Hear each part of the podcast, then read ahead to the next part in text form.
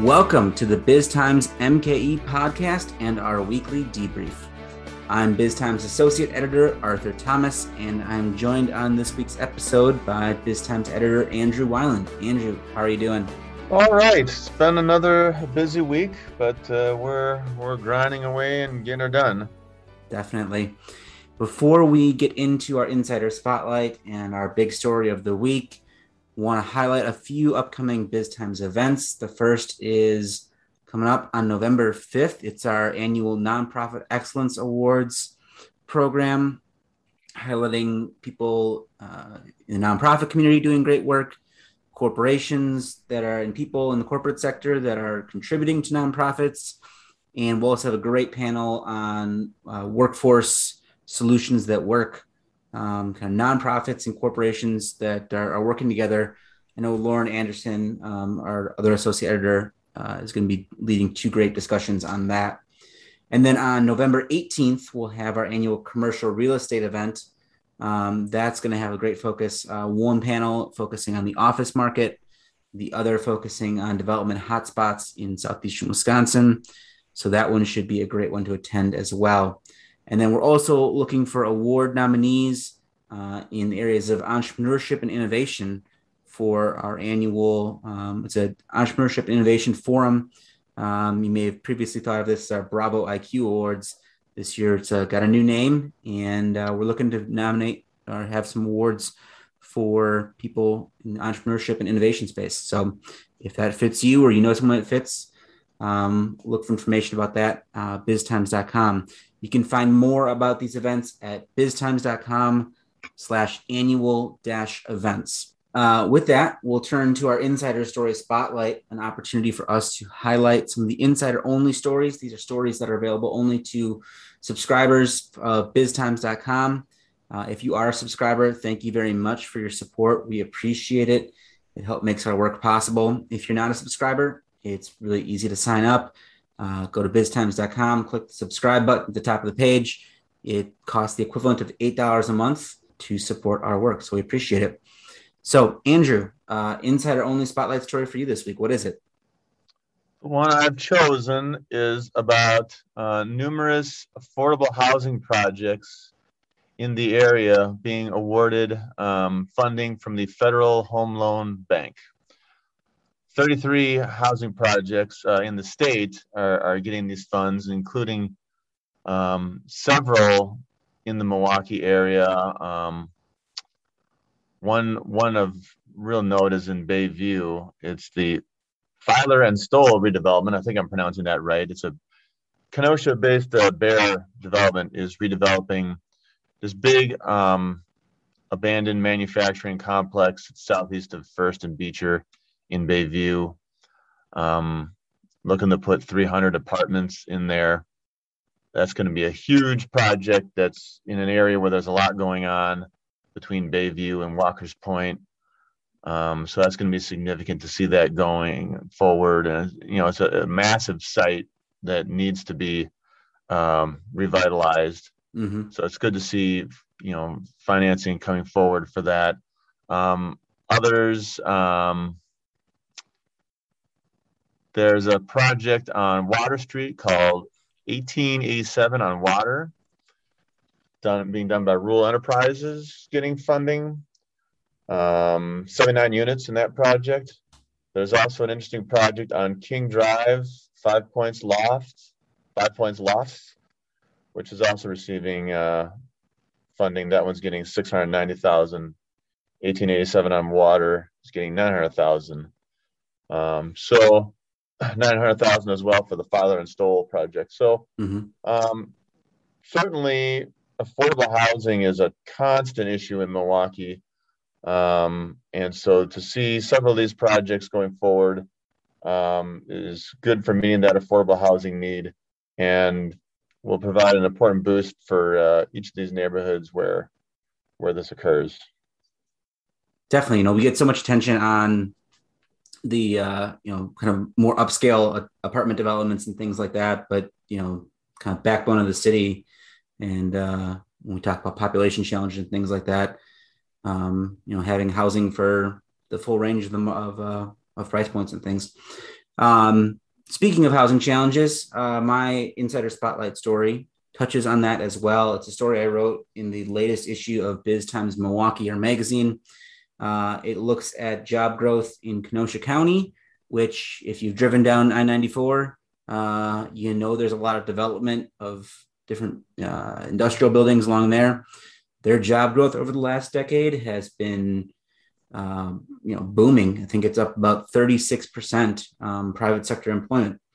Uh, their population growth, on the other hand, uh, not so much. Um, it's a little less than 2% growth in their population, which is a big, big gap.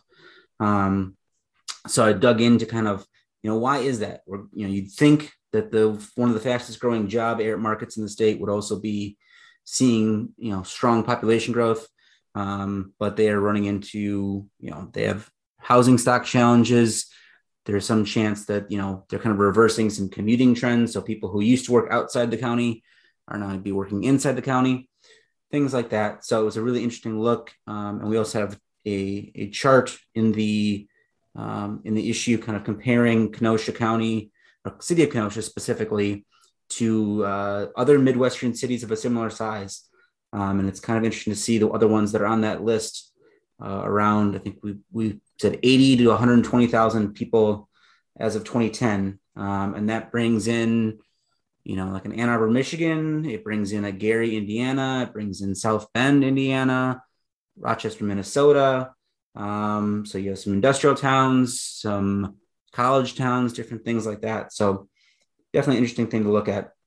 With that, we'll um, maybe turn to our big story of the week which is really more than a single big story, and it's more than just one week um, when it comes to the story. Uh, talking about um, the supply chain challenges that uh, are hitting, comp- you know, every company. It seems. Um, I joked at our manufacturing event that it's not just toilet paper anymore. Um, it's you know semiconductors, it's raw materials, it's the logistics to get things from A to B. All of those different things. Um, so Andrew, what's as we've kind of been covering the supply chain challenges, what do you what's what stands out to you? What's the you know, why why should we care about this beyond you know yeah I mean it matters for each individual company, but why does it matter uh, for the broader region? Oh boy, well um, you know it, it, it's a massive challenge for the economy uh, as a whole, of course, and it's you know we we hear so much about inflation uh, as a major challenge, and that's directly tied to the supply chain problems. So, um, you know, and it's becoming a big political issue as well. Um, so it's not just it's it's it's it's obviously affecting retailers. It's obviously affecting manufacturers and you know transportation logistics side of things. Like you say, it's it's touching all all areas of the economy almost. I'm sure it's impacting real estate development as well. Uh, obviously, prices of construction materials. I know we saw lumber spike and come back, but I mean, inflation is going to touch all these things. So, in in the supply chain, it's like they're joined at the hip. These issues. Mm-hmm. So, um, you know, it's it's a it's a it's a challenging mess right now as we've seen an economy that went from basically shut down last year to then restarted. And so demand demand was turned off like a faucet. Then all of a sudden it was turned on like a fire hose, and a lot of pent up demand coming into the into the in, into the picture, and just supply hasn't been able to keep up. And there's all kinds of issues in terms of the logistics, but also the labor force. The fact that labor force hasn't really recovered, you know, to actually serve the supply chain is causing a big part of the problem. So it's a complicated problem, and uh, there's a lot of political fallout to it getting thrown around, and uh, and we're all feeling it in a lot of different areas. Yeah, definitely, and that's so you know we're kind of in right now earning season for all of the the public companies, and so as you know all of the you know the Harley Davidsons, the um, Snap on, A.O. Smith, Strattec, um, all Badger Meter. As these companies have been reporting their earnings, you know, I've been really interested to see and listen into their earnings calls and kind of look for, you know, what are they saying about the supply chain issue. You mentioned it's it's so political, but when you get kind of down into the you know the individual company level, you can kind of get more of a okay, you know, how are you dealing with this? What are you doing to overcome it? Um, how you know does it affect your your business strategy going forward?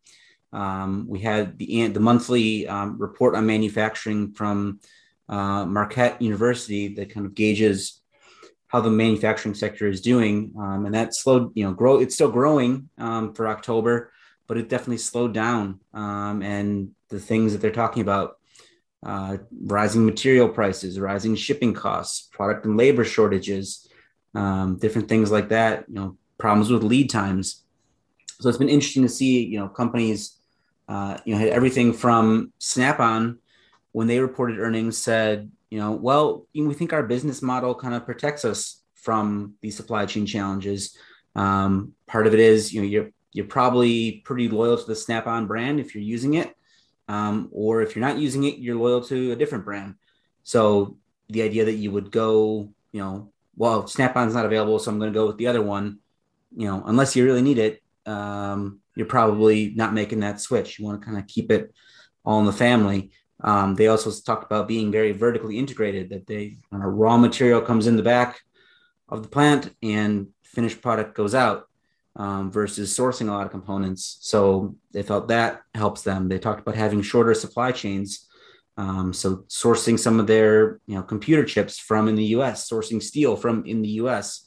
That saves you a little bit. You know, takes out a variable of you know some an international border being closed and limiting your ability to you know send things. So that's on one end where they they're, they're feeling you know pretty decent around the supply chain issues. And then you look at a company like strattec which makes um, locks and vehicle access and tailgate type things for the automotive industry. And here you have a company where their customers you know are ford gm chrysler you know the big automakers and their customers are literally just shutting down production. Um, I talked with Frank Krejci, CEO over at Strattec, and he said at one point in September, GM had 10 of their 16 North American plants shut down. Um, so that's you know a big group of your customers that are not not taking delivery. They've had an interesting approach. They said, you know, I asked him, well, what do you do when a customer tells you, hey, we're going to be shut down? And he said, well, you know, if I wasn't looking long term, I would tell all my suppliers, hey, don't ship next week. But that's not what I'm doing. I'm telling my suppliers, go ahead, still ship. I don't want to pass this problem along to you. He wants to maintain that relationship with his suppliers so that they keep serving him well going forward. He doesn't want to, you know, cause a problem for them. They end up serving someone else. Then when he does need the product, doesn't come to them. Um, so that's one thing. They're building up inventories. He said they kind of are looking at it and thinking mm, maybe we were running a little thin on inventories before. We are going a little too, you know, too just in time uh, with our inventory. If kind of finding they can save some cost by consolidating some shipments, if they uh, have a little more in inventory, and then they're also using this as an opportunity to kind of look at their manufacturing plants and say, you know, how can we streamline things? How can we do things better? You, Frank talked about, you know, when you bring in a new piece of equipment, you don't always end up putting it in the ideal spot because, you know, maybe there's something in the ideal spot already, or maybe you just can't slow down production to to make it work. So you just find the second best spot. Well, you do that for a bunch of years, and suddenly you got a pretty inefficient layout when you've you know put things in the second best spot every time. So they're using this as an opportunity to take on some of the projects to reorganize things within the plants, which is an interesting element. Um, and he said you can, you know, with with the shutdowns that their customers are having, they can take things that might have taken them six months and and take care of them in a month or maybe a few weeks. So definitely interesting approach there. Other ones that have been interesting, you know, we heard from Zurn Water Solutions, which used to be Rexnord until actually earlier in October they changed their name following a big uh, spinoff of part of their business. But Zurn, you know, said they had plans to import around 900 containers from suppliers outside the U.S. Um, in the third quarter, and about 50 of those got delayed. Which, you know, considering all the stories we were hearing about the supply chain challenges at the ports and things, I was kind of a little surprised that it was 50 was the number. I was expecting it to be, I don't know, maybe 100, mm.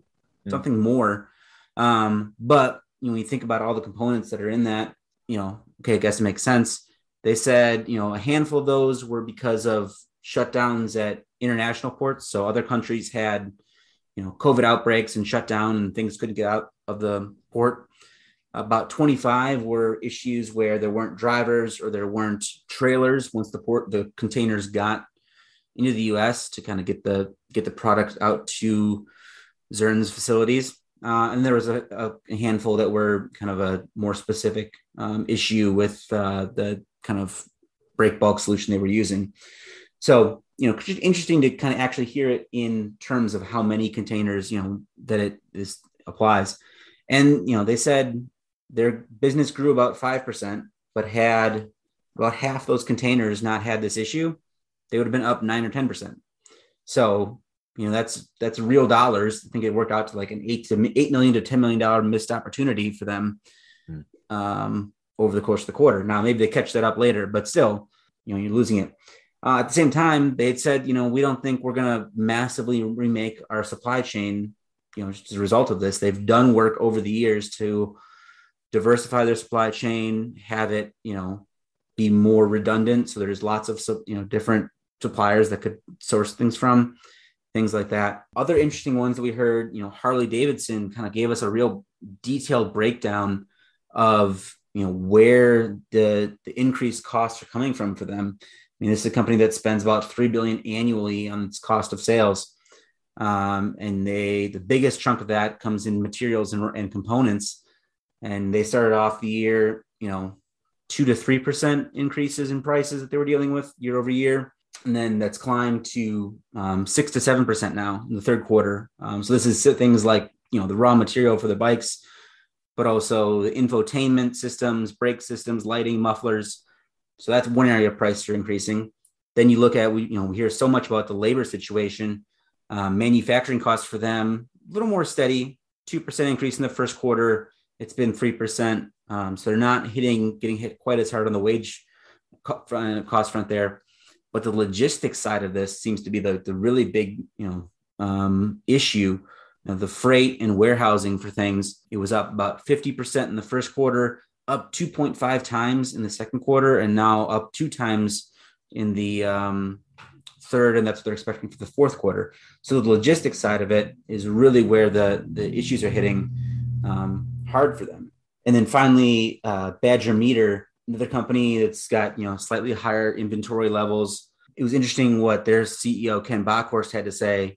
basically said, you know, the playbook here isn't new. It isn't different. How we get through this isn't too different from previous issues. Maybe the breadth of the challenge we're facing on supply chain is different, but you know, he was talking up his employees for you know working with customers to manage what the priorities and expectations are redesigning some parts to provide you know more sourcing flexibility um, which is actually something uh, todd adams at, at zurn talked about. They have a part a product that they sell that's like 75% lighter than the the competition one which you know means less material in it. Well for one that's good. You know long term as a a uh, you can price it lower. You're not putting as much into it. But just on shipping costs. If you're 75% lighter, you know, it's cheaper to ship it ideally. Other things Ken talked about was just kind of continually, you know, managing the logistics and collaborating and you know, just lots of communication to get through these things. And their CFO was saying, you know, this is a lot of work. And, you know, their, their analysts were asking them, like, can you quantify the, the, the productivity loss that you're facing? And he said, well, it's not really just like straight, like, oh, we couldn't run, but it's this kind of opportunity cost then kind of you know described like a like a dog paddling underwater of trying to to reorganize things and figure out you know how can we get our production you know what, what can we produce and, and how can we get things done? So which kind of leads me ultimately to something steve Richman, the, the president at milwaukee tool said um, at our manufacturing event a couple weeks ago. And we, we asked him about the you know how are you managing through the supply chain thing? And he's talking about you know his team being on these global calls and different things and the need for you know the leaders at Milwaukee Tool to step in and tell their you know their supply chain folks like look you got to take a day.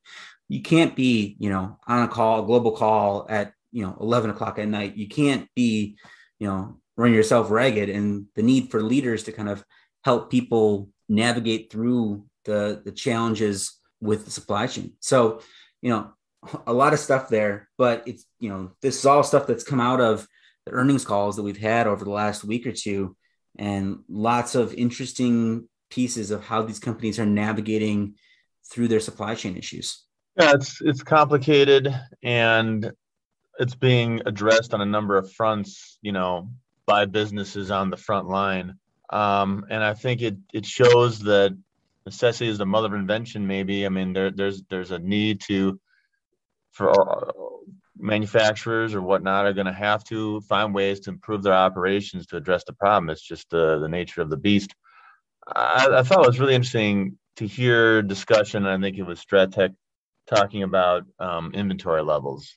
That stood out to me as interesting. Um, you know, could be a real cultural shift in terms of going from just in time to maybe we need to really have higher levels of inventory to be able to absorb these shocks mm-hmm. in you know that the supply chain isn't necessarily as reliable as it's always been and then i think you know if you think bigger picture is almost you know you get into the whole issue of how dependent our economy is on international trade and particularly china and relying on goods coming into the country coming in through the west coast we're seeing ports on the West Coast, you know, overwhelmed right now, particularly Los Angeles area, with these container ships floating out in the ocean, waiting to come in and be unloaded. And you know, the move that uh, Biden pushed forward, I guess, made some kind of deal with Port of Los Angeles and the longshoremen there to have operations go 24/7. You know, will probably help, but you know, if you don't have the labor you need to unload the ships in the ports and then drive the trucks to take these products throughout the country um, that's you know, that'll help but it's still not going to solve all the problems. So labor force remains at the heart of a lot of this. And um, but yeah go, like i said it goes back to kind of our the, the shift we've done over decades shifting to a global economy and bring so much of what we uh, consume in from overseas, I don't know. There, there may be a push to reshore. Obviously, reshoring is sort of a recent trend. We saw some of that happening. May need to be more reshoring occurring, mm-hmm. um, especially for a state that relies so much as, as a traditional manufacturing stronghold. It could be an opportunity for Wisconsin to assert itself and say, "Hey, uh, product needs to be made as much as possible in the United States and we do that very well here in Wisconsin. And let's let's make more things here. The other thing that strikes me is just I just think it's such a shame that the port the Port Milwaukee isn't utilized more than it is. Um, obviously, because it's on the Great Lakes, it's not the same as being on the West Coast, and we can't get the size of ships coming through the St. Lawrence Seaway that to get there, and obviously it'd be a longer trip anyhow. But just kind of the overall system of shipping, and it would be nice if Port Milwaukee could be used more to sort of relieve some of the pressure on the overall system, and would be good for our economy as well. Mm-hmm. Um, I know you've reported on that on that issue as as well. Yeah, I think you know it's it's not like a magic bullet or anything, but especially for companies locally, there's you know there may be an opportunity for them to find, you know, some some of their own relief valves uh, through that. It's interesting we said about you know supply chain rising in importance. Um, we'll have a, a, a, podcast up next week actually with Buckley Brinklin, Brinkman from the Wisconsin Center for Manufacturing and Productivity. Um, they did a huge survey of Wisconsin manufacturers and uh, supply chain is a big chunk of it. So it was interesting to talk with Buckley. You know, he was putting supply chain with on the same level of workforce, which you know Buckley's been uh, among those you know talking about workforce for a long time. So for him to be putting it on the same level was was uh, mm-hmm. was interesting. So we'll have that podcast up sometime next week. So look for that. With that, we'll wrap up our weekly debrief podcast. Andrew, thank you for joining me. This is Dan Meyer with Biz Times Media. You've been listening to the Biz Times MKE podcast For more business news and insights, be sure to go to biztimes.com and subscribe to any of our daily e newsletters and our magazine, Biz Times Milwaukee.